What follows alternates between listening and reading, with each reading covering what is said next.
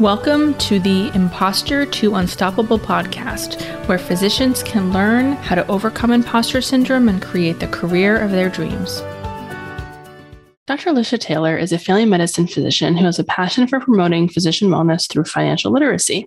She is the founder of CareerMoneyMoves.com and also the creator of a Facebook financial group called Grand Rounds, two platforms that help young professionals, especially doctors, put systems in place to build wealth and live the life of their dreams. Enjoy our conversation. Hi, Alicia. Thank you for being here with me tonight. How are you? I am well. Thank you for having me. I'm really excited to talk to you because I don't think I've ever, in the last several years met a physician, a young physician, early career physician with as much drive as you. So I can't wait to hear all about the self doubt that kind of, I'm sure, is part of the, has been part of the journey. So tell me everything. Oh my goodness. Well, thank you for having me again. And I appreciate the compliment. Um, and, you know, if I'm being honest, I am um, a senior resident family medicine. I'm going to do a fellowship in sports medicine next year at UCLA. So I'm an East Coast girl moving to the West Coast for a little wow. bit. Um, but I say that to say that I do family medicine. And I think that so often in medicine, family medicine is kind of treated like the redheaded stepchild of all the mm. specialties. it's kind of like, you know, if you did well on your boards and you're not an international grad, what are you doing in family medicine? I mean, that's kind of how it comes mm. across, or at least how I perceived it to be. And so for me, a lot of this self doubt came in really liking a field of medicine, really liking a specialty like family medicine. And even though I knew I was going to go in, into sports medicine, but I really liked the general field of family medicine, wanting to go into that and then feeling this pressure to choose something different because mm. I didn't think that family medicine would be perceived well and so i had the the doubts from myself of am i making the right decision? I had what i perceived as doubts and, and, negative perceptions from people around me saying hey you're a smart girl. You're really ambitious. What are you doing in mm. family medicine? and trying to overcome that. And then, you know, there's this self doubt with my continued career. And as I'm in the hospital, as I'm interacting with other specialties, really trying to, to make sure that, you know, I'm in a specialty and I'm in a career field that I really enjoy and being okay with that. Um, and so for me, that was kind of the start of it. And I remember, you know, being a medical student, talking to my father as I was um, talking to him about, hey, you know, I really love family medicine. I don't know if I'm going to choose this. What do you think I should do? And also under the realization that I have student loans, which is a very real issue. Um, you know, I like 75% of medical students have over $200,000 of student loans. And so being like, hey, I like this field, but also I need money to pay back all of the debt that I owe. And so, how am I going to rectify that? I've got self doubt from other people, I've got self doubt from myself. And now I'm also like really doubting am I going to be able to make the money that I need to pay off my loans and live the kind of life that I desire? Mm-hmm. And so, for me, it was kind of like this three pronged thing. And I remember my dad saying, Leisha, at some point, you have to choose success for yourself and define it for yourself um, and stop defining it by what you think other people expect. And, you know, if it's about money, you can learn how to invest. You can focus on finance and you can learn how to build wealth and build your net worth and have a plan for your student loans so that you can pay it off. But at the end of the day, you're the one that's got to live your life. You know, you can go into orthopedic surgery, which is what I was thinking about. You can go into emergency medicine, PM&R, uh, all these other specialties that might pay a little bit more, that might have a little bit more quote unquote respect in the medical world. But at the end of the day, you're the one that's going to have to go through the residency. You're the one that's going to have to live that life every day. And if it's not something that you yourself find enjoyable, then you're going to go through life with a lot of regret. So for me, that's kind of when it when it comes to medicine and when it comes to self-doubt, my journey in picking family medicine was kind of that first step. And to be honest, it's my decision to go into family medicine that really sparked my desire to learn about personal finance because I realized I couldn't just go through life and residency and not know anything about personal finance. Because now that I've chosen a specialty in a career field that doesn't pay as much as others, I've really got to put more ownership and I've really got to put more focus on the financial side as well. And so I know I've spoken a lot, but that's, that's good. That's a great overview. And I, uh, of course, so much gold in there, right? Like, first of all, what amazing advice from your dad. a good man. You know, I don't want to give him too much props, but he's cool. He's cool. um, because it's so uh, just to touch on that, like defining success for ourselves, I think as physicians, we have a hard time with that because it feels it doesn't feel normal to do that because we're so used to looking externally about am you know from getting into medical school to choosing a residency and beyond like it always does feel like that. Like i don't know what the right decision is. Someone has to tell me that. Because someone had to tell me if i'm good enough to get into medical school. Someone had to tell me if i'm good enough to get into residency. So mm-hmm. i think that that that that switch of now i have to decide what i really want and it's way more than just my career you know it's my time it's how i want to it don't do i want a family? Where do i want to live? What do i do i want to have hobbies? All of these things we kind of forget about while we're and while we're in training. So that's something that I, I think that's awesome that you brought that up. And then the next thing the thing about you know choosing a family, family medicine i've heard before from other family doctors who had the same story told to them. It's yeah. like why you could be you could do anything. Why would you do that? And it's like when did medicine it's all it's really has become for so many of us like this pursuit of like what's like the hardest most prestigious thing i could do? And that's how we define what we should be doing instead of what do i love? Like what brings me joy? Like we're we're it's a little bit backwards. And it's unfortunate to hear that that's still the case even today um, when you were going through that so how did you f- like push through that that with other people telling you that and really decide to choose what made you happy? It was tough. And it wasn't a decision that I made overnight or even over a week. I mean, I remember thinking about this as I was studying for step one. I mean, now it's, yeah. I think, pass fail, which I would have loved for it to be that yeah. case. I was thinking, but I mean, I remember having like thinking these thoughts at the same time. I mean, I'm somebody, if you couldn't tell already, who like talks just a little too much um, and is very extroverted. And, you know, I have a lot of interest. I love health. I love public health and I love public policy. And family medicine has given me the opportunity to explore those things. And so it's mm-hmm. been a mm-hmm. fantastic choice. But coming to that decision, as you had asked me about, it was, it was difficult. I mean, I remember, thank goodness I had, you know, me and my father are very close I talked to my father about this extensively. I talked to some of my closest friends in med school, and to give them credit, I always felt supported by them. I always felt supported by the school. I think, you know, some of the feelings that I perceived from other people were just, and I think that they were well intentioned, to be honest. I think mm-hmm. that they mm-hmm. were just like, hey, you're very ambitious. Hey, you've got, you know, yeah. the right scores and you came from the right school. Why are you choosing this path? And for me, it was constantly like, would I regret not choosing family medicine. Mm-hmm. Would I regret waking up at 4 a.m. to round in the hospital and do surgeries when I didn't really like surgery? You mm-hmm. know, would I regret being in the emergency room all the time? I mean, I am extroverted. I don't mind being in the emergency room, but I'm somebody who like to work, you know, from eight to five, um, yeah. and values my holidays off and values weekends off and doesn't like to work overnight. And so the emergency medicine lifestyle just wasn't for me. Yeah. So it was for me of like, okay, if I did do what others expected, would I regret it? Would I spend my residency years unhappy?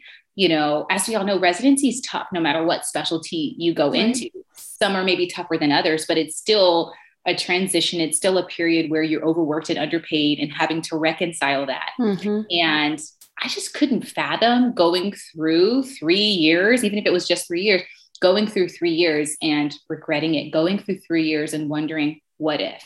Um, and so that was a big thing. And the other thing was really learning about personal finance. I'm a kind of person, as I suspect most doctors are, where we need a plan. Like if yeah. I have a plan that I can follow and that seems pretty solid, then I just feel better. I feel less stressed.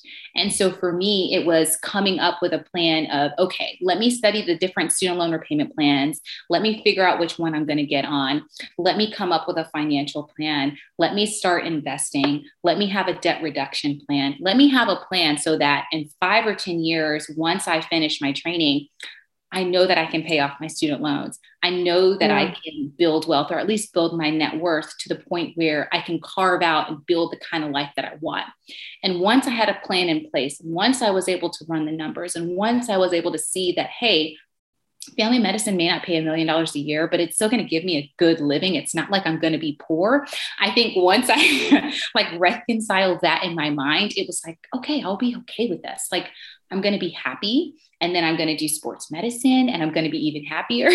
Mm-hmm. um, and I'm going to be able to still have the kind of life that I want. And when I realized that the kind of life that I desired was still possible, even if I didn't choose the specialty or the career path that other people expected, it made me more okay with my decision. Yeah. yeah. And I do want to get into your um, career money moves thing, but I do want to highlight what you said because I think it's really important because ultimately, it sounds like what happened is that you there was this doubt, you know, you, you know that came from within and came from maybe outside of you as well, but it, you were able to combat that a little bit by just looking at like the basic facts without any emotion meaning like you you you put the plan in place you looked at the numbers you you did the math you know you went to the basics of what is actually the truth here without the story in my head. Yeah. And i think that's a really powerful lesson because what happens when we let self-doubt be the driver is then we're just our brain is just going crazy with all these stories that aren't even based in reality. And a very powerful way to get back into the reality and to take back control is to do exactly what you did, which is let's just look at the facts and come up with a plan. It's like a t- it's like giving the inner the inner critic like a Xanax. I love that. I love it because I think I think that's so critical because sometimes I have a tendency to stress out over things that may or may not be true. And so I love how yeah. you articulated that and saying, like, yes, I just looked at the facts and saw like what I was feeling wasn't actually the fact. Feelings yeah. are facts. And so just being able to separate the two and say, hey, actually, I can make this work doing what I love um, was key. Yeah. And I think that there is there that requirement for a basic foundation of self-trust must be there um, which might for some people that might be a muscle that we have to kind of exercise a little bit because we've gone so long without trusting ourselves yeah. but it sounds like you have a very strong foundation in self-trust so you were able to lean in on that and be like okay I do trust that once I have a plan in place that I can carry it through. So that's I think important to recognize that if you have trouble with that trusting yourself, then that's something that you can work on. Yeah, yeah, absolutely. Absolutely. So tell me more about um, Career Money Moves, what it is, what you do, all of that stuff. So, Career Money Moves is my blog that is still up and running. I started it when I was a med student, actually. Wow. So for a few years now. Um, but yeah, so I went to Duke for undergrad and I was considering a career on Wall Street, believe it or not. Um, and so um, I was actually in Duke's Financial Educational Partnership, which was a program at the time that had a mission to bring more women and more mi- mi- minorities um, on Wall Street. Mm-hmm. And so I was in this program and so I was mentored by a lot of people on Wall Street. And so with that program, I learned how to invest. I learned a little bit about personal finance. It just gave me a good foundation.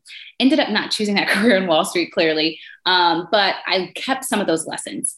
And then I had moved to DC actually to do health policy and actually did some work in private equity while I was in DC at the time. Um, and so I say that to say that when I went to medical school, I had a decent financial educational background, mm. more so than a lot of my classmates. And so what happened was um, when I was like a third and fourth year medical student, I kept getting asked a lot of the same basic questions. Should I buy a house when I start residency? What student loan plan should I be under? How do I start investing? How do I start saving? How do I create a budget? And so there were a lot of these initial questions that I kept being asked over and over again by a lot of my classmates. And I just kept answering the same question that I thought, why don't I just write this down? Mm-hmm. so that's where the blog started was me just answering basic questions for my classmates. Um, and it's kind of grown from there. I mean, I still publish on the blog now. Um, it's a lot of basic things from how do you start investing and how do you actually open a Roth IRA and what kind of things should you put in there and what is index investing to some of the nitty gritty of what's an annuity and should I consider that and what about whole life insurance and how is it different from term and what are the nuances of each. And so talk about a lot of different things now as a senior resident. I'm focused a lot on contract review and negotiation. Yeah. Um, and so there's a lot of information on that, but I've always loved to write. I like personal finance and investing because I believe that a key to physician wellness is financial literacy because mm-hmm. one of the best things that money can buy is control over your time. Mm-hmm. And so for yep. me, it's really hammering in that message and helping my co-residents now and even some of my attendings kind of understand that and helping them put systems in place to start investing and to start eliminating debt and to figure out the best student loan plan teaching them how to run the numbers themselves. Um, and so that's where a lot of that is. And you know i know that people can hire financial advisors to do a lot of this work for them.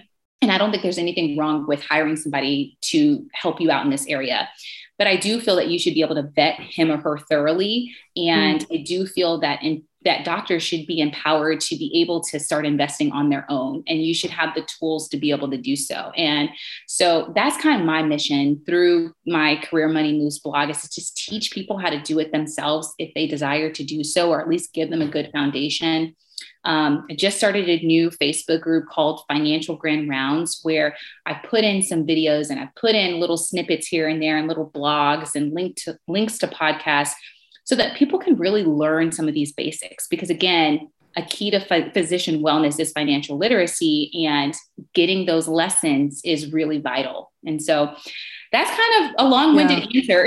that's that's perfect. And what I'll say about that is, first of all, it's amazing that you recognize that you were like just a few steps ahead of your peers. It's not like you were saying like, "Oh, I have this all this financial knowledge. I know everything about finances." You were like, "I know a little bit more than you." You know what I mean? And you you you keep doing that. It's like, okay, now we're this other place of our lives where I know all and maybe in some circumstances a lot more than you about contract negotiation and investing and you're willing to just share your knowledge and i think that so many of us are scared to do that because we think that if we're not a, if we're not like the most expert of the of the field then we can't teach someone else. So that is a very very powerful example leisha of how you can really help so many people with just being a few steps ahead of them. And in fact maybe even help them a little bit better because you can see exactly what they what they want what they need. I'm so glad that you said that because that is something that it's interesting that you say that about me because it's something that I look at for other people and I'm mm. like, I don't know if I can help this kind of person because yeah. I don't feel like I have, like, I'm not a financial advisor, for example, right? And so I don't want to manage anyone's assets. And mm. so sometimes I think, oh, I'm not a financial advisor. Maybe I shouldn't be the one, maybe I shouldn't say anything, right? And so it's really recognizing that because I know just a little bit more, I can really help somebody else. And mm-hmm. it's one of the things that I've and this is like totally kind of unrelated, but one of the things that I've talked to a lot of my co-residents about is I'm really a huge proponent of having side income and other additional streams of income, especially yeah. when you're a resident, because you know we're underpaid during this time. And I've really encouraged a lot of my co-residents, hey, if you're really great at tennis, if you play tennis in college, you could charge people for tennis lessons. Look, I don't need you to be Serena Williams. I just need you to know more than me and be able to teach me. And you can charge other people for that. You know, if you love to cook, you don't have to be a chef. You just need to be able to show me how to meal prep and I'll pay you for it. And so it's really getting this notion that we don't have to be perfect to start. And that oftentimes it's because we're not perfect, it's because we don't have all these certifications and we aren't an expert in this field that other people find us more knowledgeable or being yeah. able to re- relate to us a little bit more. And so I actually think that that's a strength. And it's interesting that you say that about me because I struggle with that sometimes, but it's nice to know that sometimes it comes out. yeah, for sure. And I think another thing that you're doing, I mean, because how lucky are the people who are around you? Because not only are they getting all of your knowledge and you're encouraging them to have this side, this income, but one of, one of the things that I feel very strongly about is that is actually what helps people physicians have more sustainability and fulfillment is to have a creative side and do something that they like outside of medicine so that's definitely another reason to do that and it sometimes that means you know doing something that makes money on the side but sometimes it just means like giving some time to things that bring you joy and the importance of that, especially when yeah. it comes to physician wellness, like we've touched on a little bit. So that's such great advice for for everyone is there's always something like every experience that you've been through in your life is always an opportunity to, for your for you to have a lesson but also to help someone else through that and I think that so often because of our self-doubt and that that inner imposter syndrome, inner critic, we don't see those things because they're overshadowed by our belief that we're not enough and all of these things. But when we can take ourselves out of that and like remove ourselves from the shadow of self-doubt, then we really begin to begin to see like how valuable we are to other people as like part of this human experience. So I think that's really important. Yeah, no, I couldn't agree more. And I would be remiss if I didn't give a shout out to my therapist who has been yeah. integral in my life. You know, there, I think there was this stigma yeah. around therapy at one point, but I view yeah. therapy as exercise for the mind. You oh know, my gosh, 100%. Exercise my body, and I'm going to therapy to exercise my mind. And oh, so yeah. shout out to my therapist who sees this other side of me that that is yeah. like helping me through this self doubt. And so, shout out to therapy. Shout out to anybody who's on the fence about it. I wholeheartedly oh, do it. Yes, I'm all for it. yeah, I'm, me too. I think therapy should just kind of like go with your medical training. It's like, here's yeah. your class, and like, this is your therapy appointment time. You know what I mean? Like, that should just be like what happens for everybody. Agreed, 100%. Oh, that's awesome. Well, so it was so awesome talking to you. So, you mentioned the Career Money Moves blog and you mentioned the Facebook group, and I'll leave links to both of those in the episode details. Um, if you were going to give it your best advice about to someone who maybe has an idea, like you had this blog, this idea about, oh, maybe I could teach other people, how, what's the best advice you could give them to actually going out and creating it? Best advice to go out and create it is to ask yourself, would you regret if you didn't do it? Mm-hmm. And if that. the answer is yes, then just start mm-hmm. and recognize that you don't have to be perfect to start. I think there's a lot of things that we learn by actually doing something. And so I think it's almost impossible to be great at something that you've just never done. And so just starting right now and being okay with the fact that maybe it won't be perfect, but it will be better than if you didn't do anything at all. And if you would regret not ever doing it, if you would regret not ever starting a blog, or if you would regret not ever starting a podcast or starting this side hustle or whatever your thing is, then I would encourage you to not have any regrets and to just start come up with a timeline, come up with a deadline for yourself in which you're just going to put pen to paper and put a word down or record something. And just ask yourself if you would regret not doing it, then you should probably start. Perfect. That's a great place to end. Well, thank you so much. It was awesome talking to you. Thank you so much for having me. I truly appreciate it. It has been an honor and a pleasure. So thank you. Thank you.